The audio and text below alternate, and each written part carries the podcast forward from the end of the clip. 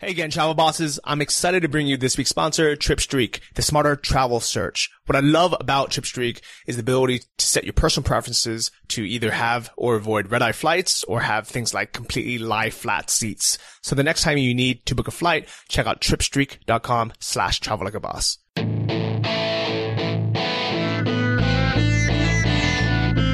Welcome to the Travel Like a Boss podcast, the radio show all about traveling like a boss by being your own boss. Stay tuned for weekly interviews featuring guests that have built their own online businesses. If you would like to have access to our entire back catalog, visit travellikeabosspodcast.com for instant access. And here's your host, Johnny FD. Hey guys, this is Johnny and welcome to episode 165 of the Travel Like a Boss podcast. Today I'm in Berlin and this is going to be one of those solo podcasts. So no guests this week and mainly because every nomad that I met out here in Berlin is hungover and headed to Ibiza right now. So I decided I'm going to record this to give you guys an update on where I've been these last couple of weeks, some travel tips that I picked up along the way, and what my plans are for the upcoming months. So when I left you guys last, last week in, I was in Ireland still. Sam Marks and I was walking uh, across and we just finished the Wicklow Way. If you guys haven't checked those two podcasts out, it's 163 and 164 where we talked about that. So the reason why I decided to leave early or just after the Wicklow Way and not continue is mainly kind of for three things. Is one is even though it's summer, Ireland, the weather is not the best. It's, it's rainy. It's cold. Uh, and it's really beautiful for about eight to 10 days. And then you get a little bit dreary of it. And I probably would have continued, uh, anyways, if it was another walking trail, if we had did the Wicklow Way backwards again to Dublin and then walked from that way to Galway. But Sam's journey was going to be a lot of kind of road walking next to highways and not as beautiful as, you know, it's not going to be hiking. It, it was just kind of just walking uh, almost kind of imagine on the side of a freeway or the side of a highway uh, every day until he got to the west coast Galway, which is going to be beautiful there. And because of that, I decided, you know what? I've done the Wicklow Way. I'm exhausted. the weather sucks and I've enjoyed it. But if I continue, I'm not going to enjoy it anymore. And I think that's one big lesson to, to learn is it's good to set goals and have adventures and definitely do whatever you can to kind of push till you get there. But at some point, if you kind of just know in your gut that you're not going to enjoy it, just don't do it. I mean, there's no, there's no reason for you to force yourself to travel longer or harder just because it, will sound cool. It was on paper. So Sam has his own reasons to do it. Uh, and he's still using it to raise awareness for the charity. So big ups to him for that. But just between you and me, every time I talked to him, he said he, he, he hates the walking now. It's exhausting. It's not, it's not, you know, scenic anymore. So if you guys do a walk in Dublin or Ireland, make sure you do either the Wicklow Way or find an actual trail, not just, you know, walk across. So what did I decide to do? Um, actually, one of the reasons why I decided to cut the trip uh, short was I just was thinking, what else do I want to do in Europe? And I got an invitation to a a meetup in Berlin for Affiliate World Europe. I spoke at Affiliate World Asia last December uh, on the Shopify panel about dropshipping, and they invited me to some of their parties after here, and their open bar, and it's you know good way to hang out with people I met last year. So I figured, oh, you know, why not? It's good timing. So I decided to come to Berlin, but as an idiot, and this is going to be travel tip number two, is even though it seemed at the time that it would be easier for me to leave my luggage in Barcelona because I couldn't carry it around uh, with me because we are going to be walking with luggage with everything on our back from Dublin uh, through Ireland for, you know, at least two weeks, if not longer. So I didn't know where to put my luggage and I decided, hey, I, I, have friends in Barcelona. Maybe I'll just leave it here and come back for it. It's only a $50 or 50 euro flight to Dublin anyways.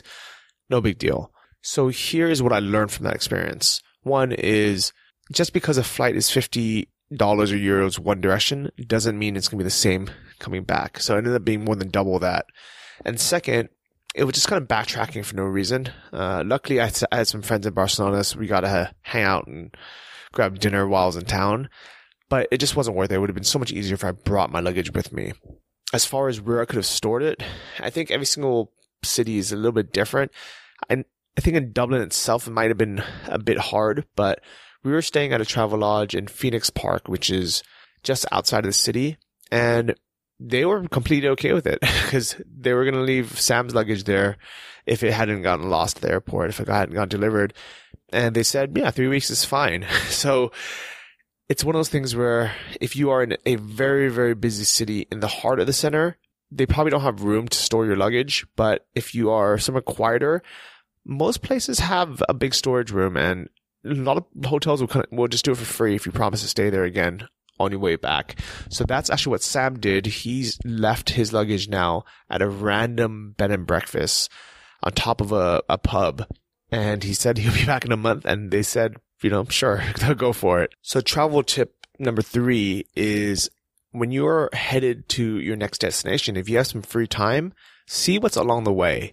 So I could have easily flown from Barcelona directly to Berlin, but because I had been to Berlin a few times, and I realized I haven't actually seen the rest of Germany. I decided to just simply take a look at a map and realize that Hamburg was on the way there.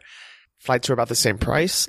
And from there, I'd be able to take a train or bus from Hamburg to Berlin in just a couple hours. So I figured why not? I flew to Hamburg. And if you guys aren't aware, I think it's in the old capital of Germany, but what it feels like, what it looks like is a cleaner, kind of better run version of Berlin. It's what you probably imagine a nice German city to be like, but turns out that the actual Germany that we all think of as Americans, what we see on TV, people wearing the Lederhosen, which is the traditional outfits, or drinking these giant beers and eating sausages, that's actually more South Germany, uh, in the Bavarian part where they eat pretzels and they drink, you know, more beer. So you'll be a bit disappointed if you go to Hamburg, if you expect that. But if you want to see a beautiful kind of old style, uh, good architecture, you know, efficient run city, Hamburg was really beautiful. And I felt for the first time in my life that taking a bus to a train and, you know, basically transferring three times wasn't a big deal. While here in Berlin, I, like buses just don't come and it just, it's really, really inefficient. It's, it's strange how dirty and inefficient Berlin is compared to the rest of Germany, and yet it's their capital. But it does kind of add some of the, I guess the the culture to the poor but sexy uh, slogan they have here in Berlin. So in Hamburg, and this is going to be travel tip number four, is even though I did do some sightseeing, I really just wanted a place to just hang out and chill for a while before I continued my travels or my parties or the crazy adventure. So what I did was I rented an Airbnb that was a proper, you know, one bedroom with a separate living room, a nice big couch, a nice big TV with a kitchen. And that cut up my trip a lot. So for four days, I mainly just watched Netflix. I, you know, either cooked food or, um, went to the supermarket and it was really, really nice to have that recharge. I think a lot of people travel kind of nonstop a little bit too long uh, in a row where they get burnt out and they don't enjoy traveling as much anymore. They don't even remember what they did because they're just always on the run and always on the go. So big thanks to Airbnb for being an option now where somebody was able to rent me their place for the weekend. And I guess this is a, uh, a bonus tip you know, 4B, I guess, uh, for people who have a house or have an apartment and you want to make some side income. What this girl did was she basically listed her place on Airbnb, knowing that, you know, not everyone's always going to rent it, but if they did, all she had to do is use that weekend to go somewhere else. So, you know, she went to go visit her, her family, you know, half an hour away, an hour away and just stayed with them. And she was able to make a couple hundred euro which is a great side income. And her, I'm sure her parents are happy to see her. So whether it's you taking a trip to go camping, to go travel, to go visit family or friends, listing your place on Airbnb for the weekends, especially if people are going to stay for, you know, two, three, four days, and it makes it worth it for you. I think it's a it's a great alternative for people. So in that case, I'm very very happy that Airbnb is around. Um, I know there's a lot of pros and cons of Airbnb. People in Ber- uh, in uh, Barcelona actually hate it because they blame it for driving up the housing prices uh, for people that actually want to rent and live there. From the entrepreneur point of view, I think those people should be renting a place, even if they can't afford it, and just renting it on Airbnb most days and, you know, figuring something out, either just renting out one of the rooms or staying with a friend the other nights or, you know, even just renting it out in Barcelona, which is really expensive, and then spending the weekend an hour outside, you know, somewhere really cheap and not only being able to get out of the city themselves and enjoy it, but also make some side income so they can really afford their place. So just a little bit about Affiliate World Europe 2017. Uh, it was in Berlin this year and it's put on by a forum called Stack That Money, which I'm not, not actually a part of. The only reason why I went to their conference last year was because Shopify asked me to come uh, because I'm one of their affiliates. I'm, I think I'm one of their highest uh, grossing affiliates and they wanted me to talk about dropshipping and e-commerce, which turns out has become a big, big topic in the affiliate marketing world nowadays.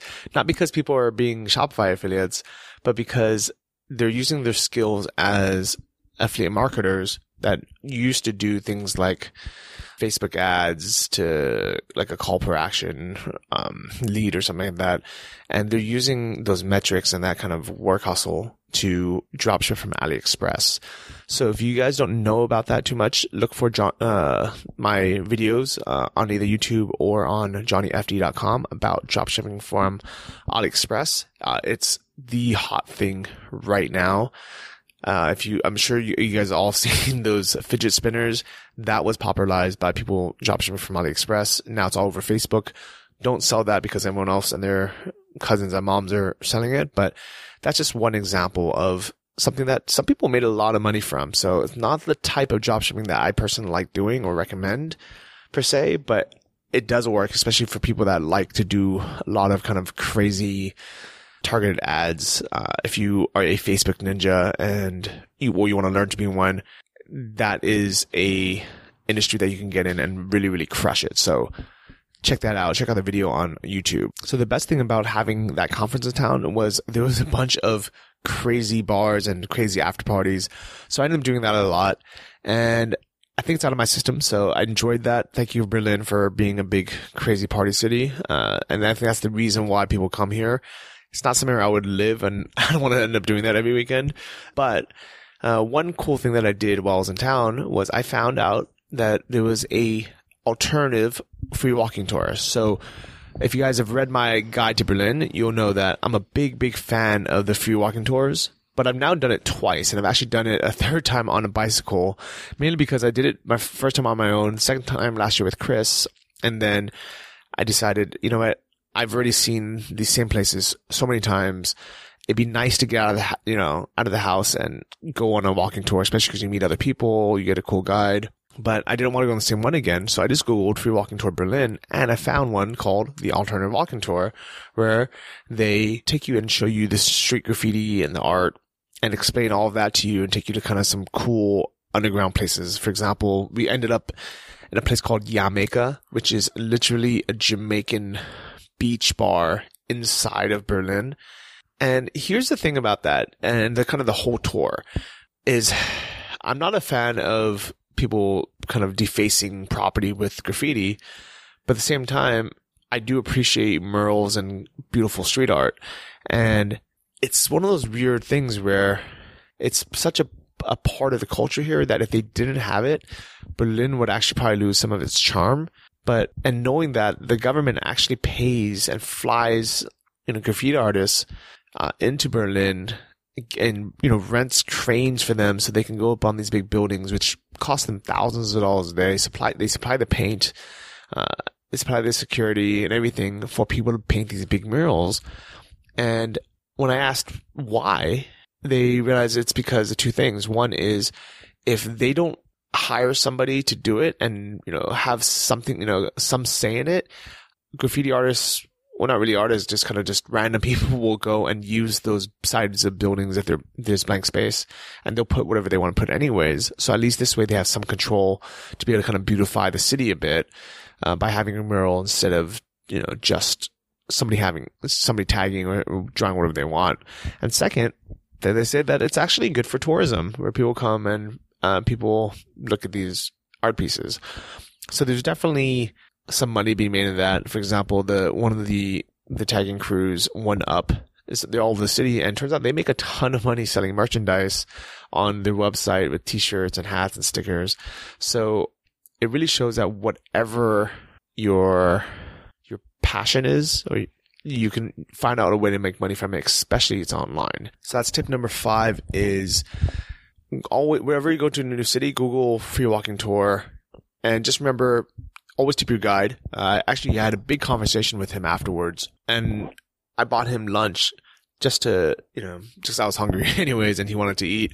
Um, but I, you know, I really just kind of picked his brain about tips and, um, how his job is. So the way it works is a free walking tour is created by a company that creates the website, trains the guides, uh, basically provides leads and you know provides people to show up at a destination at any given time uh, on certain dates. And the, the tour itself is free, and at the end you can tip whatever you like. Now, there's two types of guides. One is that they are way too pushy and they are way too salesy, where it makes it kind of uncomfortable to even be part of the the group, uh, especially you know in the beginning when they really push the tips. Um, and then the other people that like this guy, where they're so passive about it, where they feel so bad even asking for tip that they end up just kind of shooting themselves in the foot or screwing themselves because a lot of people don't even realize um, the way it works or how they get tipped. So talking to him, here's the actual inside kind of information on how free walking tours work is, and it's going to vary from company to company, but in general, the guide pays a flat amount per person that shows up. So yesterday, for example, we had 17 people show up and his flat amount is two euro per person. So he has to pay, um, $34, 34 euros to the company for supplying these 34 guests. Now, often he'll end up losing a few of them even before the end of the tour. Either they will wander off on their own, they will purposely ditch, um, they will, you know, they have other plans for us, so they kind of just showed up. And what sucks is the guide has to pay two euros per person, even if they didn't tip at all, or even if they didn't stay to the end. So it's kind of a, a crappy system, um, but it makes up for it by the people that do stay and tip more than two dollars because that's what makes up for it. So also kind of talking to them, a good tip would be so a bad tip is anything that's two euros or less because two euros would be him just breaking even and so he just did all this work for free and anything less he actually loses money taking you on a tour. So a decent tip would be anything between five to 10 euros or $10. Because if you think about it, if all 17 people uh, tipped, let's say five euros, that would be a profit of three euros per person. And how much would that be? Let's see. That would be $51 for, you know, two or three hours of his time. Uh, it's not too bad. Uh, but if everyone gave 10, all of a sudden he'd be making 100 euros. And if he can make 100 euros a day, that's three grand a month. That's actually a great salary for a, um, a place as a tour guide in, in Ber- place like Berlin. So if he was a good guide and, you know, you want to give him a good tip, give him $10, you know, because in general, a two or three hour tour is going to be worth that much anyways. And obviously there's going to be people that tip even more. So if you really want to be generous or if it was a really, really great guide, you can offset the kind of, I don't want to say the assholes, but the people that didn't tip, uh, or didn't know any better by, you know, giving a 20 euro tip or whatever it is. And I'm actually, I'd be curious to ask them, you know, what the biggest one he's ever gotten was, but kind of just from looking, uh, most people gave him five. A few people gave him coins, which is a little bit hard to tell because in Europe, uh, a handful of coins could be anything from, you know, two euros to 10 euros. So, Um, I, I would have guessed it was around about five or so. And one, um, you know, a group of friends from Vienna and from Austria, they tipped, I think something like 25 euros. So I would say that after expenses, he probably made, you know, 75, um, or so euros for that tour. And he does more than one tour a day. So I think that on, especially during the summer, especially during good times, you can easily make about 3,000 euros per month being a walking tour guide. And he said he loves it. He, he loves meeting new people. He loves being outside all the time.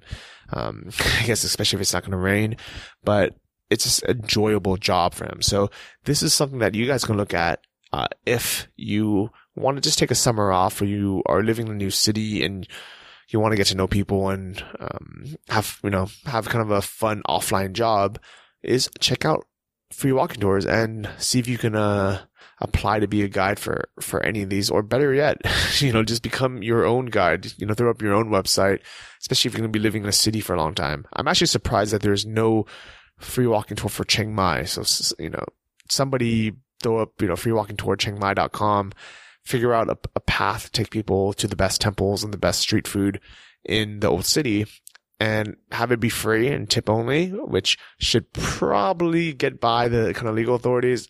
Uh, I'm, I definitely, I personally wouldn't do it just in case, uh, but I'm, I'm just gonna assume it would probably be okay, uh, if it is, if it is free and tip based, but you might want to do your kind of research on that on yourself.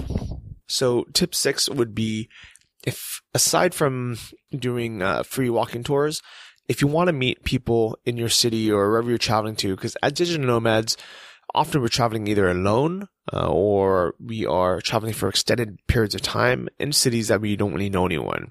So if you want to meet people, another great place to look is either meetup.com or on the Facebook events. And every single city is different where some places like Chiang Mai, everything is on Facebook for whatever reason. Uh, and I think this might just be Thailand in general, Asia in general, but nobody really uses meetup.com. Every event is on Facebook event. However, here in Berlin, there wasn't that much on Facebook and actually in Barcelona either. But I went on meetup.com and there were a ton, a ton of events. So I've signed up for two or three things tonight already. Uh, there's actually a, a nomad a meetup at six and then there's, I have a choice of either doing a international meetup, which is, I think is just, you know, expats from around the world, uh, or actually a comedy improv uh, meetup, which I think would be fun as well. So now all of a sudden I went from having nothing to do to having, you know, all these options and kind of a guaranteed way to meet a bunch of other travelers, uh, who may not necessarily be, you know, digital nomads or, uh, some people might actually be just living in Berlin as expats or local German people that want to, uh, you know, meet other international travelers maybe you practice English or just hang out and have fun. But I think these are really, really cool ways to, to meet people. So definitely check out sites like meetup.com or Facebook events if you're going to be somewhere for more than, you know, a few days and you want to do something different and you want to meet other people from around the world. So my actual plans, uh, for this summer, this trip, uh, is I didn't really have any plans, to be honest. Uh, I thought I'd be hanging out with Sam for a little bit longer, but I think he's itching to go back to Chiang Mai. And to be honest, I am a little bit as well. Um, it's such an easy place to live. You know, the, it's, the weather is pretty good year round, even though right, te- right now it's technically raising season. You know, I see photos from my friends and what they do in Chiang Mai and it's like, it's pretty good year round. I actually just wrote a travel guide to Thailand on johnnyfd.com. So check that out. It's gotten a ton of shares already from people in different travel groups on Facebook. So it's one of those things where I wrote because a ton of friends always ask me, and usually it's either a friend or a friend of friend that says, Hey, I'm going to Thailand. Uh, can you give me some advice? And I end up spending half an hour giving them advice through Facebook Messenger. And it's always, you know, similar advice. Uh, where to go, where to stay, how long you should go for, what you should bring, etc. So I finally decided to write it into a guide. So you can check it out at johnnyfd.com slash Thailand and make sure you share that with any friends who you think might be interested in going to Thailand. And one more tip about the walking tours that I forgot to mention is I've been telling this to every single guide that I've, I've met, and I'm surprised how few of them actually do this. it's a way where they can, so one, the, the two things that the guides want or need to do the job successful, or continue to do it is one is tips because they, if they don't get tips, you know, they're just doing it for free and they need to get a real job or a different job. And second is actually reviews on TripAdvisor or online on, you know, on Google or whatever it is, because the, the owners of the company, of the walking tour company will let people go if they don't get enough review, reviews that mention their name. And the problem is people always forget to leave reviews and people always forget the person's name. So as much as like they like the guide, you have to remember because people are traveling, so they, they probably will meet you know 50 new people by by the time they sit down to write a review, and by then they'll probably forget your name. So I gave him some really really easy good advice, and hope he takes it. And I think every single free walking tour guide should follow this advice. Is simply to ask every single person to take a picture of your ID or your um, your badge for the walking tour. So his name is Xavier, uh, and I only remember that because I wrote it on my phone. But I guarantee you, the 16 other people, most of them are not going to remember his name even a day later, uh, especially if they actually sit down to write a review. So by people taking a picture of that person's name tag, especially if they get you know a picture uh, of them holding the name tag so they, they can remember the person's face. Not only they remember the name, but it's also going to remind them, hey, you are sitting on a computer right now. You're on your phone right now. You're probably just laying around. Why don't you write a review and take your time?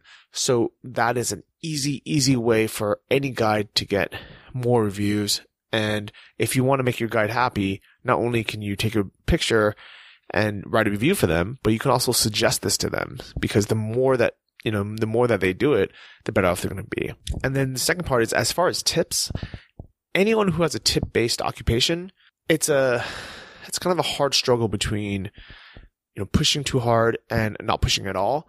I would say the best thing that anyone can do is plant seeds in a way where it's not pushy, but then don't f- forget to ask for the sale.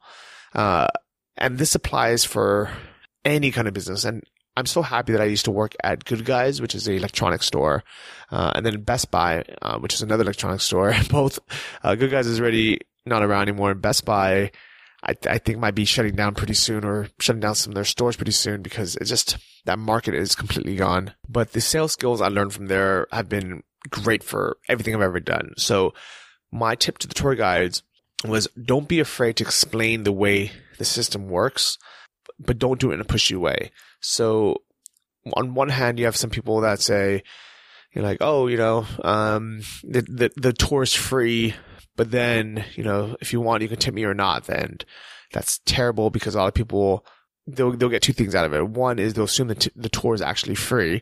And then second, they can not tip. The other side, there's people that say, you know, are really pushing and saying, you know, yeah, this tour is my, my only income. And, you know, if you don't, if you don't give me a, a big tip, um, you know, I can't feed my family or you know, I can't pay, you know, bills. Or they'll say, you know, other tours are 50 euros. Uh, so, you know, just pay, you know, give me something, uh, equivalent. And it feels kind of slimy, especially when people sign up for that for free walking tour. They don't want to feel guilt tripped into giving a large tip, especially because th- that tour is not worth 50 euros. You know, maybe a private tour would be, um, especially if something can transport, but a, a walking tour is usually worth around you know, 10 to 20 euros, kind of depending where you go. Um, or even, you know, if it's a huge group of 20 people, if everyone gave five euros, you know, that person would be making a pretty decent amount of money um, for their time.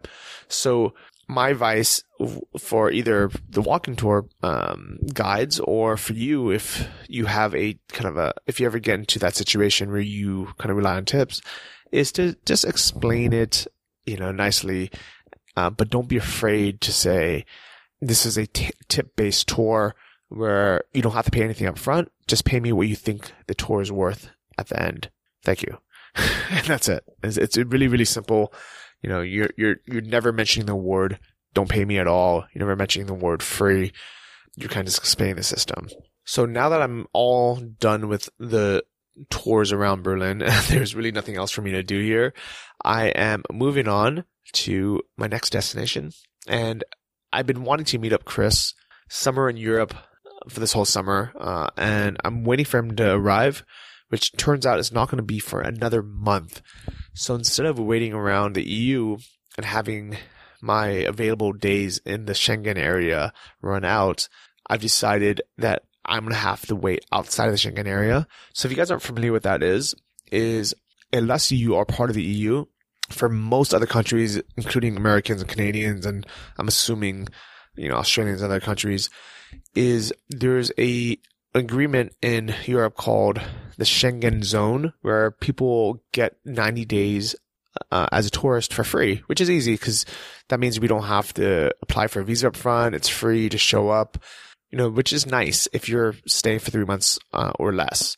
However, as a digital nomad that wants to spend the whole summer in Europe, which could be five or even six months, that makes it pretty much impossible for us to stay in the Schengen zone, which is most of most of the EU or most of Europe, most of Western Europe at least, for more than three months every six months. And what that means is you can, you know, we can stay in Europe for six months of the year, but we'd have to do it, let's say, you know, June, July, August, and then we have to stay out for another um, three months and then come back in like October, November, December. And the problem with that is um, most of us don't want to come here during the winter, so it's almost kind of pointless. So it, it almost kind of means that we only get three months per year, um, or at least three good months per year in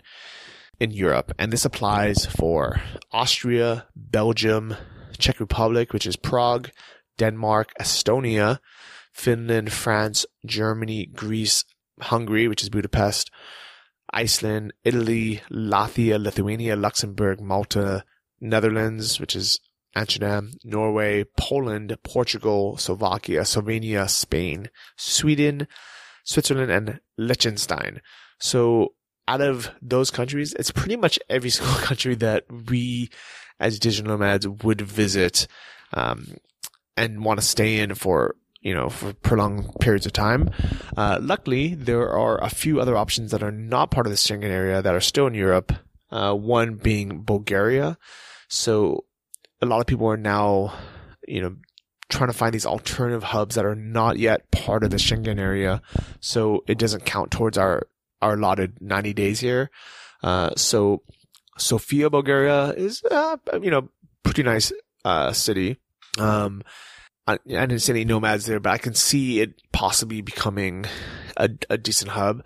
And a few hours south of that, uh, there's a co-working space that opened up in Bansko, Bulgaria, uh, which is a ski resort town in the winter. And supposedly in the summer, it's nice for nature and hiking. So that's actually one of the options I thought about checking out. The only reason why I didn't want to do it is because I'm traveling myself, I'd be 100% reliant on who happens to be at the co-working space at that time. And there's not going to be that many people. Um, if I was a couple, uh, if I was dating someone and they wanted to go with me to Bansko, I'd probably do it just because it seems like it'd be, you know, at least a nice, um, place in Europe to stay as long as you have someone else. But if you are traveling alone, I don't know if that is the place I want to go yet because there's not that much to do there and there's not that many people. So instead, uh, I decided I'm going to go to Ukraine because I loved it so much last year. And I checked out Odessa and Kiev. If you guys haven't heard those episodes, you can look back in the archives of Travel Like a Boss or read my guide at johnnyfd.com and just search for Ukraine. It was amazing there. And best of all, it is so cheap right now. And the reason why it's cheap isn't because Ukraine is actually that cheap. Uh, Russia isn't actually that cheap. So when you go to like Moscow, for example, it's, it's pretty expensive. You know, you're going to go out and you're going to eat and you're going to spend, you know, 20, $20 or whatever it is. Um, in Ukraine, their currency devalued in, I believe it was 2014 around then. So about, you know, three or four years ago, it used to be worth you know, one to four. So basically for every, you know, one US dollar, you would get four, I think five, actually maybe five Ukrainian hryvnia, which is the UAH. And now it is worth one to 26, which means your money is worth five times as much as it was in 2014. So just three, you know, f- four years ago, your money is now worth f- five times the amount, which means things pretty much cost 20% of what they should cost. And I'm sure, you know, things have kind of fluctuated a bit. Um, but everything that you buy is going to be more than half off, which is amazing because Ukraine has amazing food. Uh, has a lot of culture, has super nice people, uh, which even though it might not seem like it, like when you first meet them, uh, it's actually a very safe, kind of trustworthy, cool place, which is really surprising because I don't know if that many people realize that. Uh, so I'm going to be going to a small city town called Lviv, which is on the border of Poland. And the reason why I'm going there is I found a cheap flight from Berlin uh, directly to Lviv, and it's a place I've never been. So I'm going to be spending at least a week there. I'm going to check it out, and hopefully I'll like it enough just to stay for the whole month while waiting for, for Chris. And as a backup, if I get bored after a few days of being there, uh, because it is a like a small touristy town, I'm gonna then take a train from Lviv to Kiev, which is the capital city, which I know I'll like because it's a big, cool city with lots to do and, you know, it's beautiful and it's still, you know, pretty much just as cheap. So the goal is I'm going to spend one month there. Uh, I'll probably join a co-working space. I checked one out in Kiev last year. And even though it was pretty hard to meet other people, uh, at least you know there is a scene, um, there's stable internet, there's a, you know, place to, to work and meet people. And I think in 2017, pretty much every single city that I visit has some type of co-working space now. You can check out coworker.com for a listing of whatever city you're in and kind of see, you know, see where to go. And a lot of places actually even have free day passes to check out and see if you like it.